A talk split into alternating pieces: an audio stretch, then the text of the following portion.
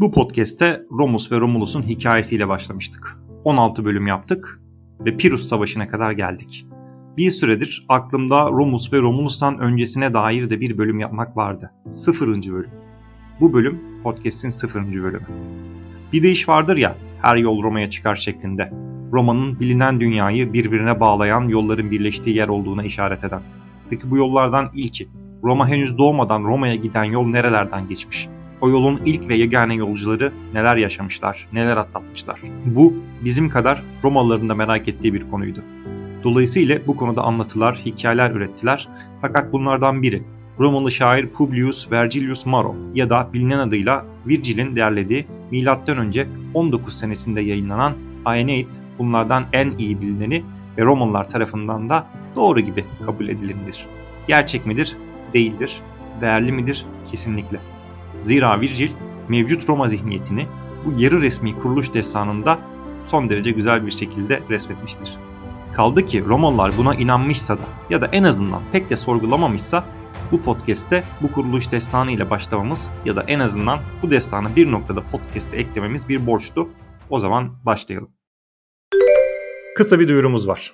Evet efendim, bazılarınızın neden yok dediği, bazılarınızın duyurusu yapılmamış atıl haline katkıda bulunduğu Patreon.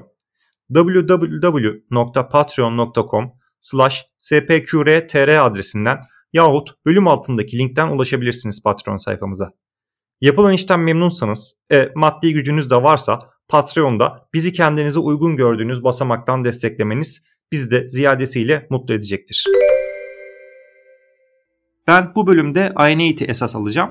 Fakat Virgil'in Aeneid'le yaptığı gibi olaylara Kartaca'dan başlayıp Aeneas'ın ağzından önce geçmişi sonra da hikaye anlatıcı olarak Kartaca'dan sonrasını aktarmaktansa Truva'nın düşüşünden başlayıp destana sadık kalarak fakat kronolojik sırayla anlatacağım.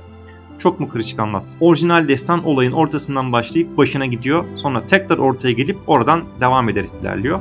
Biz en başından başlayıp atlama yapmadan ilerleyeceğiz. Bu sefer oldu sanırım. Milattan önce 1190 civarında yıllarca süren yıpratıcı bir kuşatmanın ardından Truva'yı alışılmış taktiklerle düşüremeyeceğini anlayan Mikenler ya da Yunanlar da diyebiliriz, kendilerine başka bir yöntem aramaya başlarlar. Ve artık hepimizin bildiği fakat Truvalıların acı bir yolla öğrendiği Truva atı hilesine başvururlar. Mikenler karnı geniş, tahtadan dev bir at inşa ederler ve atın içine en iyi askerlerini yerleştirirler.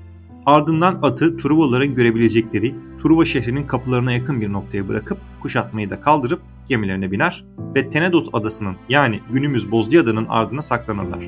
Truvalılar ata bakmaya geldiklerinde Sinon adında genç bir Yunanlı ile karşılaşırlar. Sinon, Yunanların bir süreden beri Truva'dan çekilmek istediklerini ancak fırtınalar yüzünden yapamadıklarını, bir kahinin fırtınaların dinmesi için kendilerinden birini kurban etmeleri gerektiğini söylediğini, kendisinin de kurban olarak seçildiğini fakat kaçmayı başardığını söyler. Truvalılar Sinon'a acırlar ve tahta atın ne manaya geldiğini de sorarlar. Sinon, atın tapınaklarından birinin Ulises tarafından yıkılması nedeniyle Yunanlara sırtını dönen tanrıça Minerva'ya sunulduğunu, eğer ata zarar gelirse Truva'nın tanrıça Minerva'nın öfkesiyle yıkılacağını, fakat atı şehirlerine alırlarsa Minerva'nın yardımıyla Mikenlere yani Yunanlara karşı zafer kazanacaklarını söyler. Sinon konuşmasını bitirirken denizde meydana gelen doğaüstü olayları da Truvalılar bir işaret olarak algılarlar ve Minerva'yı tatmin etmek için atı şehirlerine almaya karar verirler. Gece olduğunda Sinon dev tahta atın karnını gizlice açar ve Yunanlı askerler karanlıktan faydalanıp Truvalı kapı nöbetçilerini sessizce öldürerek şehrin kapısını Yunanlara açarlar. Bu sırada Aeneas rüyasında Truva'nın Aşil tarafından öldürülmüş kahramanı Hector'u görmektedir. Hector şehre Yunanların sızdığını anlatmaktadır. Aeneas uyanıp çatıya tırmanır ve rüyasının doğru olduğunu görür. Adamlarını toplayıp Yunanlara saldırır ve birçok düşmanı öldürür. Fakat bu bir fark yaratmaz, zira Yunanlar çok kalabalıktır. Aeneas ve adamları Truva kralı Priam'ın sarayına çekilirler. Fakat Yunanlar oraya da ulaşmak üzeredir. Yunanlar kapıyı kırıp Priam'ı, oğlunu ve subaylarını öldürürler. Aeneas kaçmaya devam eder. Sarayda Helen'i görür. Savaşın sebebi olarak Helen'i gördüğü için onu öldürmek ister fakat annesi tanrıça Venüs oğluna görünür ve savaşın sebebinin Helen değil tanrılar olduğunu açıklar. Aeneas'a Truva'dan derhal kaçmasını, kaderinin başka bir yerde olduğunu iletir.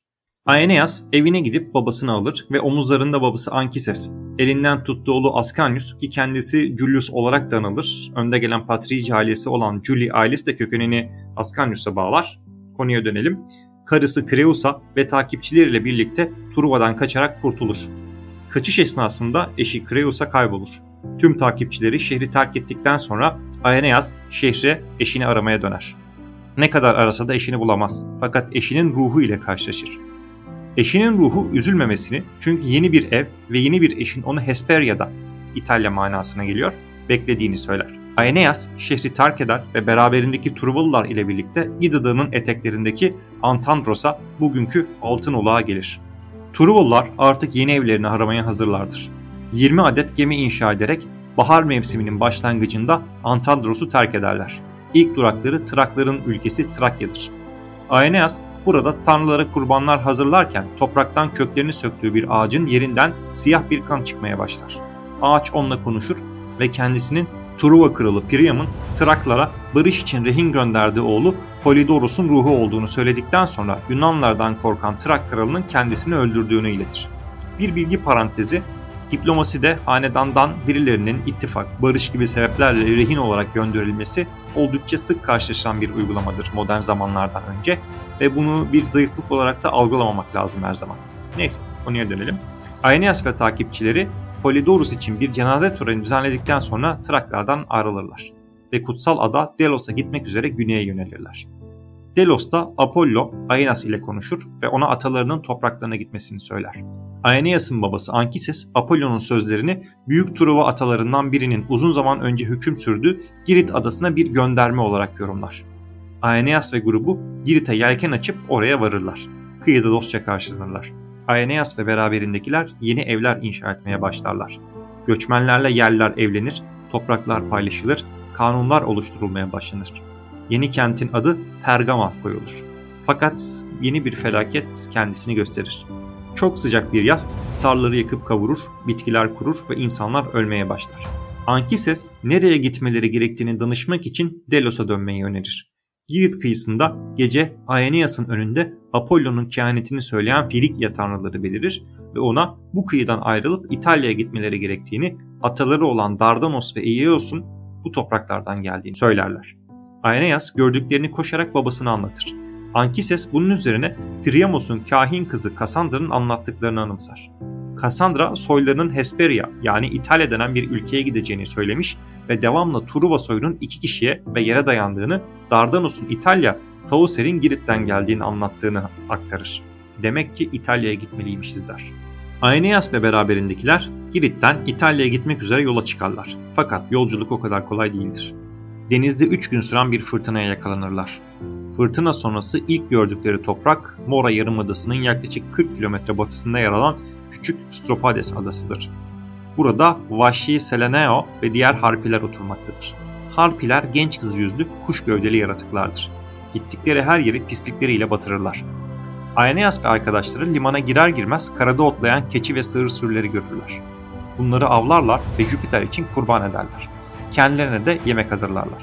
Daha ağızlarına bir lokma koymadan harpiler üstlerini üşüşür ve her yeri kokan nefes ve pislikleriyle kirletirler. Adamlar kılıçlarını çekip kuşları öldürmeye çalışsalar da tüylerine kılıç işlemez. Harpilerin arasından Celaeno adlı kuş, Apollo'nun kendisini açıkladığı ve şimdi onlara intikam almak için söyleyeceği kehaneti dinleyin diyerek İtalya'ya ulaşmayı başaracaklarını, dostça karşılanacaklarını, fakat onlara vaat edilen şehrin surlarını ancak korkunç bir açlık onları kendi masalarını kemirip yemeye zorladığında inşa edebileceklerini, bunun kendilerine yaptıkları insafsızlığın cezası olduğunu söyler. Harpilerin topraklarından ayrıldıktan sonra sırayla her biri bugünkü Yunanistan'ın güneybatı kıyılarındaki İonya adalarının olan Zakynthos, Dulicium, Same, Neritos ve İtaka'dan geçerler. Harpilerin topraklarından ayrıldıktan sonra sırasıyla her biri bugünkü Yunanistan'ın güneybatı kıyılarındaki İonya adalarından olan Zakynthos, Dulicium, Same, Neritos ve İtaka'dan geçerler. Sonra Leusate Dağı'nın dumanlı doruğunu görürler. Apollon tapınağına ulaşırlar, yorgun argın küçük bir kente varırlar. Burada Jüpiter'e adaklar adayarak ilerlemeye devam ederler. Hayek kalelerini geride bırakırlar. Epir kıyılarından geçerler. Yaklaşık 2700 yıl sonra Prevese Deniz Muharebesi'nin de yapılacağı Chaonia üzerinden Botrium'a varırlar. Aeneas buranın Truva kralı Priam'ın oğullarından Helenus tarafından yönetildiğini öğrenince şaşırır. Öğrendiklerine göre Hector'un eşi Andromache de Helenus ile evlenmiştir. Duyduklarının doğru olup olmadığını anlamak için dolaşmaya çıkarlar. Aeneas dolaşırken Andromache ile karşılaşır. Andromache Aeneas'ın duyduklarını doğrular. Helenus buradaki topraklara avda ölen arkadaşı Chaon'un adına ithafen Chaonia adını vermiş ve burada küçük bir Truva kenti kurmuştur. Şehri de kendilerini Truva Savaşı'nda esir eden ve Kral Priam ile oğlunu öldüren Kral Neoptolemus öldürülünce ki kendisi Aşil'in oğludur, çıkan iç savaştan faydalanarak ele geçirdiklerini söyler. Daha sonra Helenus da sohbete katılır ve Aeneas'a önlerindeki yol hakkında tavsiyelerde bulunur. Andromache, İtalya'nın batı kıyısına ulaşmak için Sicilya'nın güneyi üzerinden Sicilya çevresini dolanarak uzun bir yoldan gitmek gerektiğini, Sicilya ve İtalya arasındaki dar boğazdan geçen kısa yolun Chartbis girdabı altı başlı bir canavar olan Scylla nedeniyle her biri ölümcül iki tehlike tarafından seyahati neredeyse imkansız hale getirdiğini anlatır. Burası destanın yazıldığı dönemde Roma gemilerinin battığı ya da kaybolduğu bir yerdir. Rüzgarla ve fırtınalı bir su yoludur. Virgil bu durumdan etkilenmiş olmalı destanı kaleme alırken. Andromache'nin talimatlarına göre hareket eden Aeneas takipçileriyle birlikte İtalya'nın güney kıyıları boyunca Etna yanardağının uzakta patladığı Sicilya'ya doğru seyreder. Bir kumsalda dinlenen Truvalılar gemiye alınmak için yalvaran peşmürde bir yabancı görürler. Bu yabancı Ulysses'in ordusundan sağ kalmış bir Yunan'dır. Bu yabancıyı da gemiye aldıktan sonra Sicilya'nın güney kıyılarını takip ederek Drapenum'a varırlar. Burada Aeneas'ın babası Ankises vefat eder. Tanrıların kraliçesi Juno Aeneas'a öfkelidir. Çünkü sevdiği şehir Kartaca, kehanete göre Truvalıların soyundan gelenlerce bir gün yok edilecektir. Juno'nun Truvalara karşı öfkesinin tek sebebi de bu değildir. Hatta belki de öfkesinin asıl sebebi Truva Prensi Paris'in tanrılar arasındaki bir güzellik yarışmasında Venüs'ü Juno'dan güzel bulmuş olmasıdır. Ki bu hikaye bizi Truva Savaşı'nın başlangıcına götürebilir fakat biz o yola sapmayacağız. Bizim hedefimiz İtalya. Juno, rüzgar tanrısı Aeolus'a Aeneas'ın üzerinde büyük bir fırtına göndermesini söyler. Çıkan fırtına Aeneas ve takipçilerinin gemilerini savurur, rotalarından saptırır. Birçok gemi parçalanır ya da alabora olur. Fırtına yoğunlaştıkça denizler tanrısı Neptün, oğlu Aeolus'un yaptıklarının kendi yetki alanına girdiğini söyleyerek fırtına nedeniyle kabaran dalgaları sakinleştirir.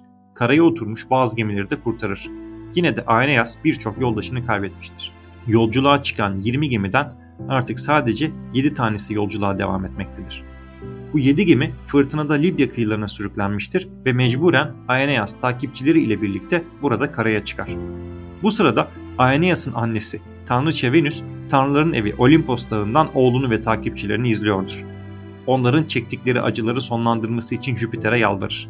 Jüpiter Venüs'e Aeneas'ın eninde sonunda ona vaat edilen topraklara ulaşacağını ve Aeneas'ın soyundan gelecek olan Romus ve Romulus'un dünyanın en kuvvetli imparatorluğunu kuracağını söyleyerek onu teskin eder. Kartacalıların da Truvalılara iyi davranmasını teminen Kartacalılara bu yönde telkinde bulunması için bir tanrı gönderir. Aeneas bütün bunlardan habersiz odun toplarken Venüs ona görünür ve Dido'dan ve onun nasıl Kartaca kraliçesi olduğundan bahseder. Bugünkü Lübnan'da bulunan Tahir'da ya da Türkçe'de daha çok kullanılan adıyla Sur şehrinde yaşarlarken Dido'nun zengin kocasının serveti yüzünden Dido'nun kardeşi Pigmalion tarafından öldürüldüğünü, Dido'nun da Tahir'i terk ederek takipçileriyle birlikte Tunus'ta yer alan Kartaca'yı kurduğunu anlatır. Venüs Aeneas'a şehre gitmesini ve onu iyi karşılayacak olan kraliçe ile konuşmasını tavsiye eder. Aeneas ve arkadaşı Akates, Venüs'ün görünmelerini engellemek için yarattığı bir bulutla örtülü olarak Kartaca'ya yaklaşır. Şehrin eteklerinde Juno onuruna yapılmış bir tapınakla karşılaşırlar. Tapınakta Truva Savaşı olaylarını betimleyen büyük bir duvar resmini görünce şaşırırlar. Dido'nun sarayına vardıklarında fırtınada kaybolan ve dağılan yoldaşlarının birçoğu sarayda Dido'dan gemilerini yeniden inşa etmek için yardım isterken gördüklerinde şaşkınlıkları daha da artar. Dido isteklerini memnuniyetle yerine getireceğini belirtir ve liderleriyle tanışmak istediğini söyler.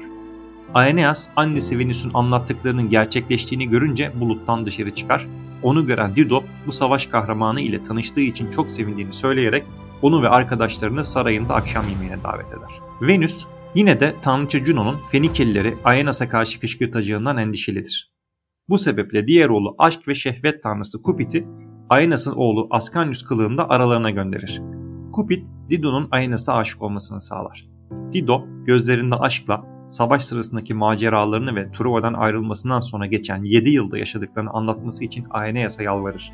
Aeneas, İdo'nun ricasını yerine getirir ve hikayesini anlatır. Burada bir parantez açayım. Destan esasen biraz önce bahsettiğim Juno'nun Truvalılara öfkesine ilişkin kısımla başlıyor. Dido'nun Aeneas'tan maceralarını anlatmasını istediği kısma geliyor ve Aeneas anlatmaya başlıyor. Yani Star Wars'taki gibi ortadan başlayıp ilerleyip sonra en başa dönüyor. Neyse, biz de destana dönelim. Aşk tanrısının Dido'nun kalbinde yaktığı aşk ateşi, Dido Aeneas'ı çektiği acıları, maceralarını dinlerken daha da büyür. Hissettiği aşk bir yandan onu rahatsız da etmektedir. Zira kocasının ölümünden sonra bir daha evlenmemeye yemin etmiştir.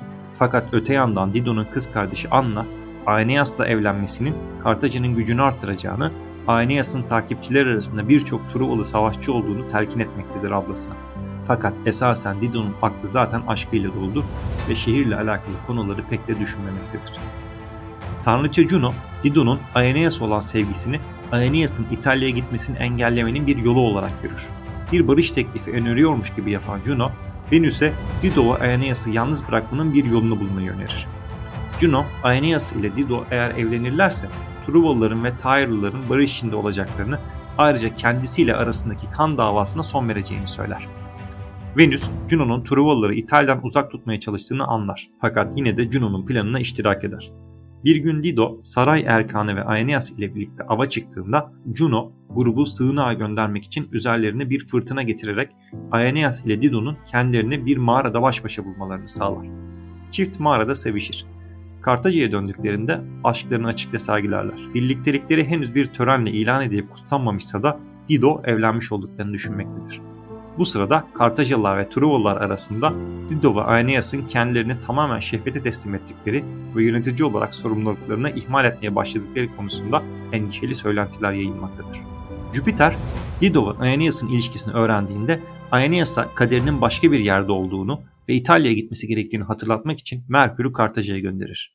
Dido ve Aeneas aşkı Merkür retrosuna girmiştir. Bu mesaj Aeneas'ı şoke eder fakat itaat etmesi gerektiğini anlar. Dido'ya ayrılışını nasıl söyleyeceğini bilemez. İlişkiyi WhatsApp mesajıyla bitirmeye karar veren Aeneas, filosunu gizlice yelken açmaya hazırlamaya çalışır. Fakat Dido bir şeylerin döndüğünden şüphelenmeye başlar ve Aeneas ile yüzleşir. Aeneas ona olanları anlatınca Dido öfkeyle Aeneas'a hakaret eder ve onu onurunu çalmakla suçlar. Aeneas Dido için üzülse de tanrıların iradesine uymaktan başka bir şansı olmadığını tekrarlar ve İtalya'ya kendi isteğiyle yelken açmadığını söyler. Dido son bir nafile çaba olarak kardeşi Anna'yı Aeneas'ı ikna etmeye yollar ancak çabası boşunadır. Dido aşkının ve öfkesinin arasında kıvranmaktadır. Fakat sakin görünmeye çalışarak kardeşi Anna'ya abluda büyük bir ateş yakmasını söyler. Aeneas'ın geride bıraktığı tüm kıyafetleri, silahları ve birlikte olduğu yatağı yakarak onu zihninden atacağını iletir. At bütün fotoğrafları, ona ait bütün eşyaları. Liseli çift gibiler değil mi? Anna, Dido'nun aslında kendi ölümünü planladığından habersiz ablasının emrini yerine getirir. Gece çöktüğünde Dido kederinden uyuyamaz. Aeneas ise uyumakta fakat rüyasında Merkür'ü görmektedir. Merkür ona Kartaca'da çok oyalandığını, bir an önce yola çıkması gerektiğini söyler. Aeneas uyanır ve adamlarını gemilere çağırır. Truvalılar İtalya'ya doğru yola çıkarlar. Dido, Truvalıların gemilerinin ayrıldığını görür ve acısı dayanılmaz bir hal alır. Avluya koşarak kardeşi Anna'nın hazırlattığı odun yığınına tırmanır, Aeneas'ın geride bıraktığı kılıcı kınından çıkarır. Kendini kılıcın üzerine bırakır. Son sözleriyle yanında olmayan sevgilisine bir daha Kartacalılar ve Truvalılar arasında barış olmaması için lanetler yağdırır. Anna ve hizmetçiler ölmekte olan kraliçeye koşarken Juno, Dido'ya acır ve onun acılarına ve hayatına son verir. Devasa fırtına bulutları Kartaca'dan hareket eden Truva filosunun önündeydi ve filonun İtalya'ya varışını zora sokuyordu. Aeneas fırtınadan korunmak için gemileri arkadaşı Truvalı Akises'in yönettiği Sicilya limanı Erix'e yönlendirir. Aeneas karada Ankises tarafından karşılandıktan sonra babasının ölümünün 1. yıl dönümü olduğunu fark eder. Takipçilerine babasının onuruna 8 gün boyunca tanrılara kurbanlar sunmalarını, 9. gün kürek, koşu, cirit ve boks yarışmaları yapmayı önerir. Kurbanlar sunulduktan sonra yarışmalar başlar. Truvalılar olan öfkesi geçmeyen ve onları İtalya'ya ulaştırmama amacından sapmayan tanrıça Juno da boş durmuyordu bu sırada. Iris'i spor yapan erkekleri izleyen Truvalı kadınların arasına gönderir. Iris, Truvalı kadınların daha fazla yolculuk ve savaş korkusuna oynayarak onları kıyıdaki gemileri yakmaya ikna eder. Gemiler yanarsa şehirlerini burada kurmak zorunda kalacaklarını söyler ve onlara meşaleler dağıtır. Kadınlar gemileri ateşe verir. Dumanları gören erkekler hızla limana gelir ve alevleri susatmaya başlarlar. Fakat gemileri bir türlü söndüremezler. Aeneas gemileri kurtarmak için Jüpiter'e yalvarır. Bir anda başlayan şiddetli yağmur sayesinde gemiler söner. Fakat yine de olay Aeneas'ı sarsar ve ciddi Sicilya'ya yerleşmeyi düşünmeye başlar. Bir kahin olan arkadaşı Nautes ona yaşlı, zayıf, yaralı ve bıkmış olanları Sicilya'da bırakmayı, kalanlarla devam etmeyi önerir. Aeneas bu öneriyi düşünürken rüyasında babasının Nautes'i dinlemesini ve İtalya'ya vardıktan sonra gelip aşağı dünyada kendisini görmesini söylediğini görür. Babası ayrıca Latium'da güçlü bir düşmanla da savaşmak zorunda kalacağını bildirir. Aeneas ertesi gün Akesses'e konuyu açar. O da yolculuğa devam etmek istemeyenleri şehrine kabul edeceğini söyler. Böylece geri kalanlar denize açılırlar. Venüs grubun İtalya'ya sağ salim ulaşması için Neptün ile konuşur. O da mürettebattan birinin diğerleri için kurban olması halinde denizlerin sakin kalacağını söyler. Yolculuk sırasında gemilerin en kıdemli kaptanı Palinurus dümende uyuyakalarak denize düşer. Aeneas ve takipçilerinin gemileri sonunda İtalya'nın batı kıyısına ulaşır ve günümüz Napolis yakınlarındaki Cumae sahiline yanaşır. Babasının talimatlarını takip eden Aeneas, bir rahibi olan Sibil'in onunla buluştuğu Apollon tapınağına gider. Rahibi ona ne istediğini sorar. Aeneas, Truvalıların Latium'a yerleşmesine izin vermesi için Apollon'a dua eder. Rahibe, İtalya'da daha fazla sınavın beklediği konusunda onu uyarır. Truva Savaşı ölçeğinde savaşmak, Yunan savaşçı Aşil'in kalibresinde bir düşman ve Juno'nun daha fazla müdahalesi. Aeneas, Sibil'in kendisine dise girmesini sağlayıp sağlayamayacağını sorar. Böylece babasını ziyaret edebilecektir. Sibil, ona herhangi bir geri dönme umuduyla dise girip giremeyeceğini öğrenmesi için önce bir işaret araması gerektiğini söyler. Aeneas'ın yakındaki ormanda altın bir dal bulması gerekmektedir. Dal ağaçtan kolayca koparsa kaderin Aeneas'ı yeraltı dünyasına çağıracağını söyler. Aeneas'ın oraya seyahat etmesi gerekmiyorsa dal ağaçtan kopmayacaktır. Aeneas ormanın büyüklüğüne dehşet içinde bakar. Ancak bir dua okuduktan sonra bir çift güvercin alçalır ve onu altın dalı koparmaya başarması istenen ağaca yönlendirir. Aeneas kopardığı dal ile rahibeye döner ve rahibe Sibil de onu Dis kapısına götürür. Dis, yeraltı dünyası, anladığınız, tahmin ettiğiniz üzere. Aeneas Dis kapısından girer ve bazı ruhların nehri geçemediğini görür. Bunlar uygun bir törenle gömülmeyenlerdir. Dümencesi Palinurus da bu ruhlar arasındadır. Aeneas elindeki altın dal sayesinde nehri geçip geri dönebilecektir. Aeneas karşı tarafta Dido'yu da görür. Ona kendisini anlatmak ister fakat o konuştukça Dido ondan uzaklaşıp kocasına yönelir. Aeneas yolculuğuna devam eder, Sibil ile birlikte. İyilerin huzur ve rahatlık içinde dolaştığı kutsanmış koruya gelirler. Nihayet Aeneas babasını görür. Ankises onu sıcak bir şekilde karşılar ve zorlu yolculuğu yaptığı için tebrik ederek İtalya'da kuracağı soyu, Truva'nın soyundan gelenlere ne olacağını anlatır. Romulus Roma'yı kuracak, ardından Ascanius'un soyundan bir Sezar gelecek ve Roma, dünya üzerinde altın egemenlik çağına ulaşacaktır. Aeneas, Dis'ten çıktıktan sonra sahildeki yoldaşlarının yanına döner. Demir alarak kıyı boyunca kuzeye hareket ederler. Ascanius'un soyundan gelecek bir Sezar. Biraz önce ne dedik? Ascanius, Julii ailesinin atası kabul ediliyor değil mi? Evet. Augustus Sezar da veya Sezar Augustus da o ailenin üyelerinden biri. Çok güzel göndermeler yapmış Virgil. İtalya kıyılarına yelken açan Truvalılar, Latium Krallığı'nın yakınında Tiber Nehri'nin ağzına ulaşır. Latinium'un kralı Latinus'un Lavinia adında birçok taliplisi bulunan bekar bir kızı vardır. Taliplerin en güçlüsü de komşu bir krallığın kralı Turnus'tur. Eski bir kahinin yabancı bir ordunun krallığı fethedeceğine dair kehanetinden endişelen Latinus, Faunus'un kahinine de danışır. Kahinden gelen garip ses, krala kızının bir Latinle değil bir yabancı ile evlenmesi gerektiğini söylemektedir. Bu sırada Aeneas ve kaptanları düz, sert, somun ekmeklerin üzerinde yayılmış meyvelerle sahilde yemek yemektedirler. Meyveyi bitirirler. Fakat karınları doymamıştır. Bu yüzden sofra olarak kullandıkları ekmeği yerler. Ascanius Onların gerçekten de sofralarını yediklerini ve böylece Harpilerin lanetini beklenenden daha az korkunç bir şekilde yerine getirdiklerini kahkahayla belirtir. Aeneas vaat edilen topraklara geldiğini anlar. Ertesi gün Kral Latinus'a elçi göndererek yeni bir şehrin kurulması için topraktan pay talep eder. Latinus hem toprak hem de kahinin sözlerini dikkate alarak ekstra bir şey daha sunar. Aeneas'ın kızı Lavinia ile evlenmesini ister. Bu Truvalıların bir gün krallığını yöneteceği manasına gelse de Latinus, kaderi kabul etmenin kadere direnmekten daha güvenli bir yol olduğunu düşünmektedir. Ancak Juno'nun Truvalılar olan öfkesi hala geçmemiştir. Truvalılar İtalya'ya varmıştır. Fakat bu sefer de şehrin kurulmasını engelleme niyetindedir Juno. Önce Latinus'un karısı Amata'yı evliliğe karşı çıkmaya ikna eder. Sonra da Turnus'u Truvalılara karşı kışkırtır. Turnus ordusunu Truvalıları İtalya'dan sürmek üzere toplar.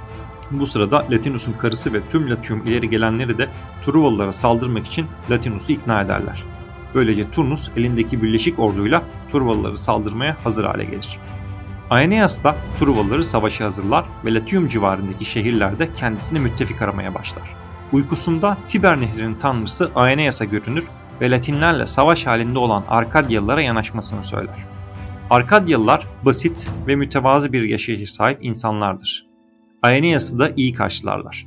Bu sırada Venüs, Aeneas'ın yaklaşmakta olan savaşı için endişelenmektedir. Ateş ve demircilik tanrısı kocası Vulkan ile konuşur ve onu Aeneas'a ek bir avantaj sağlayacak yeni silahlar ve zırhlar yapmaya ikna eder. Vulkan, işçilerine Etna yanardağının içindeki eşyaları dövmeye başlamalarını emreder. Arkadyalıların kralı Evander, ertesi gün Truvalılara destek için verebilecekleri birlikleri belirler ve komşu krallıklardan da destek ister. Böylece birkaç bin kişilik bir destek kuvveti toplanmış olur. Kral Evander, oğlu Pallas'ı da yanında tecrübe kazanması ve sağ salim eve dönmesi için Aeneas'a emanet eder. Yeni ordu bütün gün yürür. O gece kampta Venüs aniden Aeneas'a görünür ve ona Vulkan'ın tamamladığı silahları sunar. Miğfer, korse, kılıç, mızrak ve kalkan. Hepsi çok güzel hazırlanmış ve insanlar tarafından dövülmüş metalden daha güçlü. Kalkanın yüzü özellikle dikkat çekicidir. Çünkü üzerinde Vulkan, İtalya'yı bekleyen Roma ihtişamının hikayesini tasvir etmiştir. Aeneas, Romulus'un Lişikur tarafından emzirildiğini, Galyalıların yenilgisini, Actium Savaşı'nda Marcus Antonius ve Kleopatra'yı yenerken Augustus'u ve çok daha fazlasını görür. Tarihi kazananlar yazıyor değil mi? Juno, Isis'i Aeneas'ın kampta olmadığı, Truvalıların lidersiz olduğunu söylemesi için Turnus'a gönderir. Turnus da ordusu ile Truvalıların kampına yürüyüşe geçer. Truvalılar yaklaşmakta olan düşmanı görüp yeni inşa ettikleri küçük kalelerine çekilirler. Truvalıların savunmalarında bariz bir zayıflık bulamayan Turnus, kampın çevresinde dolaşmaya ve kıyıda demirlemiş savunmasız gemileri ateşe vermeye karar verir. Gemilerin imhası kaçınılmaz görünmektedir. Ancak eski bir kutsama gemileri kurtarır.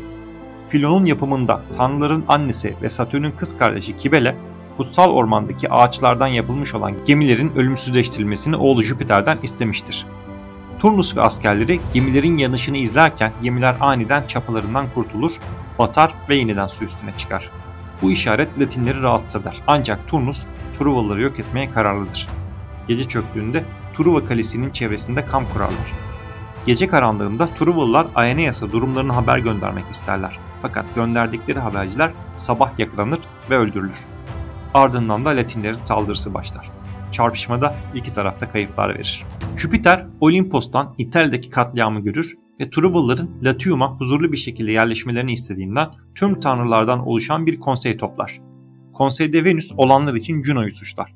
Tanrılar arasındaki çekişmeden rahatsız olan Jüpiter, iki tarafa da yardım etmemeye ve insanların kaderini insanların erdem ve çabalarının belirlemesine karar verir. Bu esnada Latinlerin Truvalıları kuşatması devam etmektedir. Aeneas da emrindeki güçlerle birlikte savaş alanına doğru yürüyüşüne devam etmektedir. Bir noktadan sonra yürümelerine gerek kalmaz. Zira Etruryalı Tarkon, Aeneas'a destek olmak için güçlü savaşçılarla dolu filosunu yardıma göndermiştir. Aeneas'ın güçleri karaya çıktığında savaş başlar.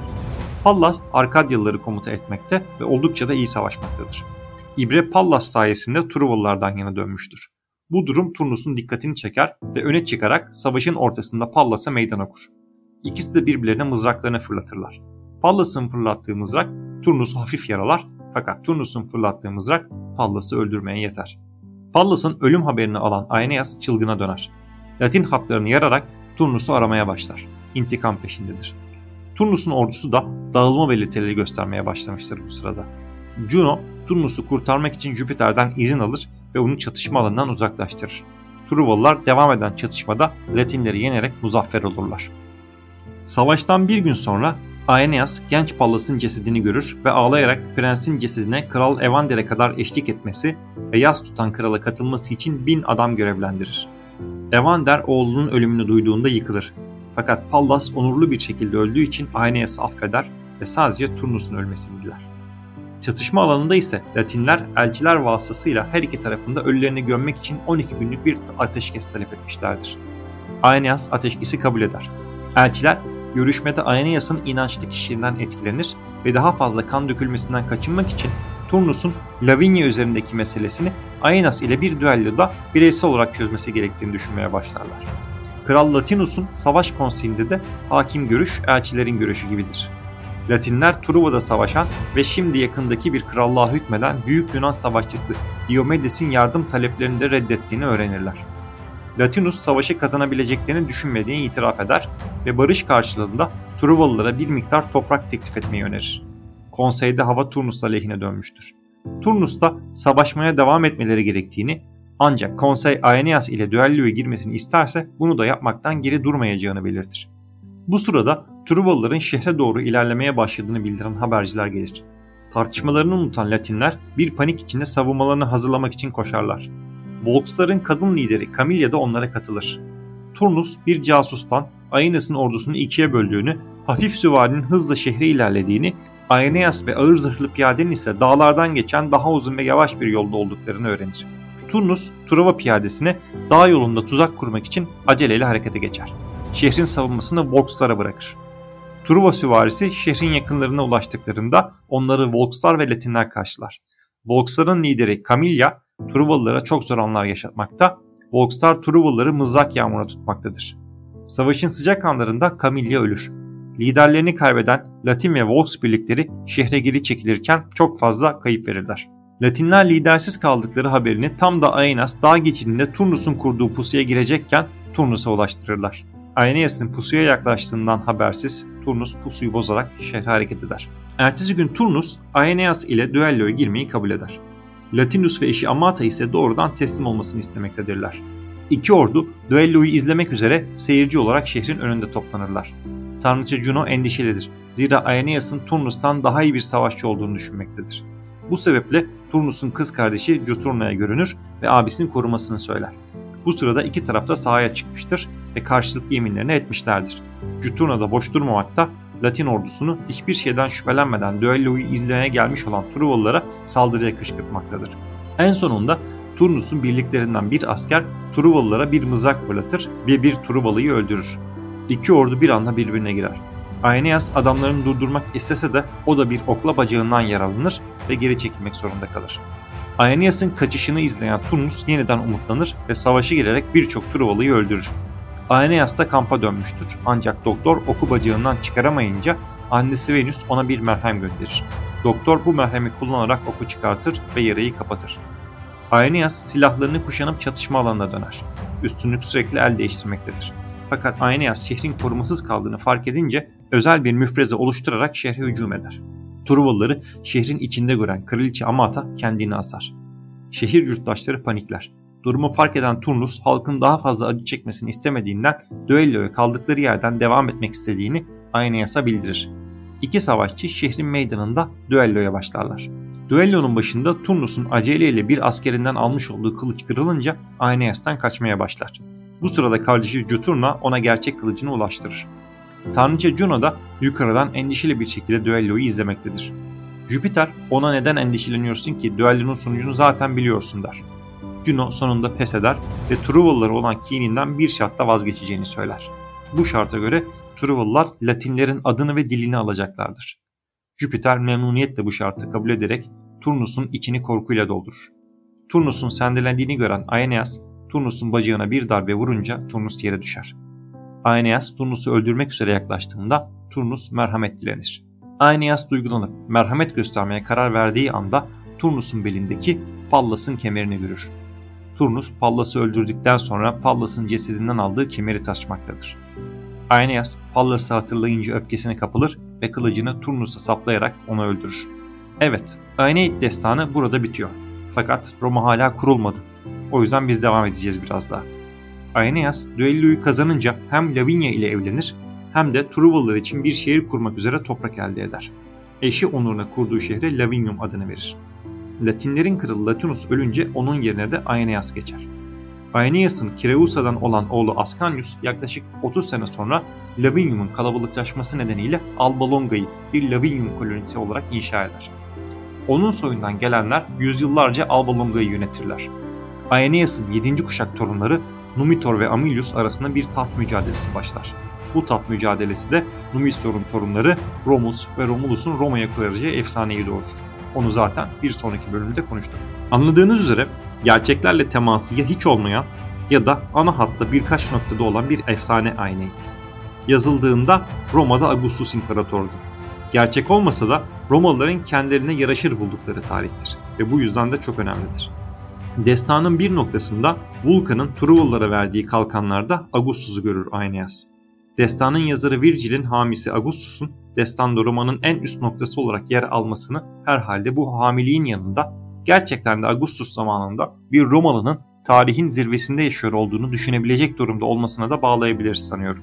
Öte yandan Virgil, Truvalıların Yunanlarla olan savaşlarını tanrılara olan inançları nedeniyle kaybettiklerini yoksa sahada yenilmediklerini vurguluyor. Truva atını içeri alan Minerva'ya karşı gelmemek için alıyorlar. Zaten yolculuk boyunca da insanların hareketlerinden çok tanrıların iradeleri belirliyor olacakları. Aeneas da destanın yazıldığı dönemdeki örnek Romalı tipi gibi tanrıların onun için çizdiği kadere boyun eğiyor. Tanrıların insanlara müdahaleyi bıraktığı ya da en azından azalttığı noktada da Aeneas erdemli bir Romalı gibi hareket ederek kaderini gerçekleştiriyor. Bir nevi antik çağın manifest destiniesi. Romalılar kendilerine şık bir ata bulmuşlar, şık bir tarih oluşturmuşlar. Her toplum atalarını kendisini hissettiği gibi oluşturur. Onlara öyle roller biçer. Mesela biz Türkler de atalarımızı 1900'larda önce antik Anadolu uygarlıklarında ararken ve orada bulurken sonra ne olduysa sadece Orta Asya'da aramaya başladık. Neyse, lafı uzatmaya gerek yok. Bir dahaki bölümde görüşmek üzere.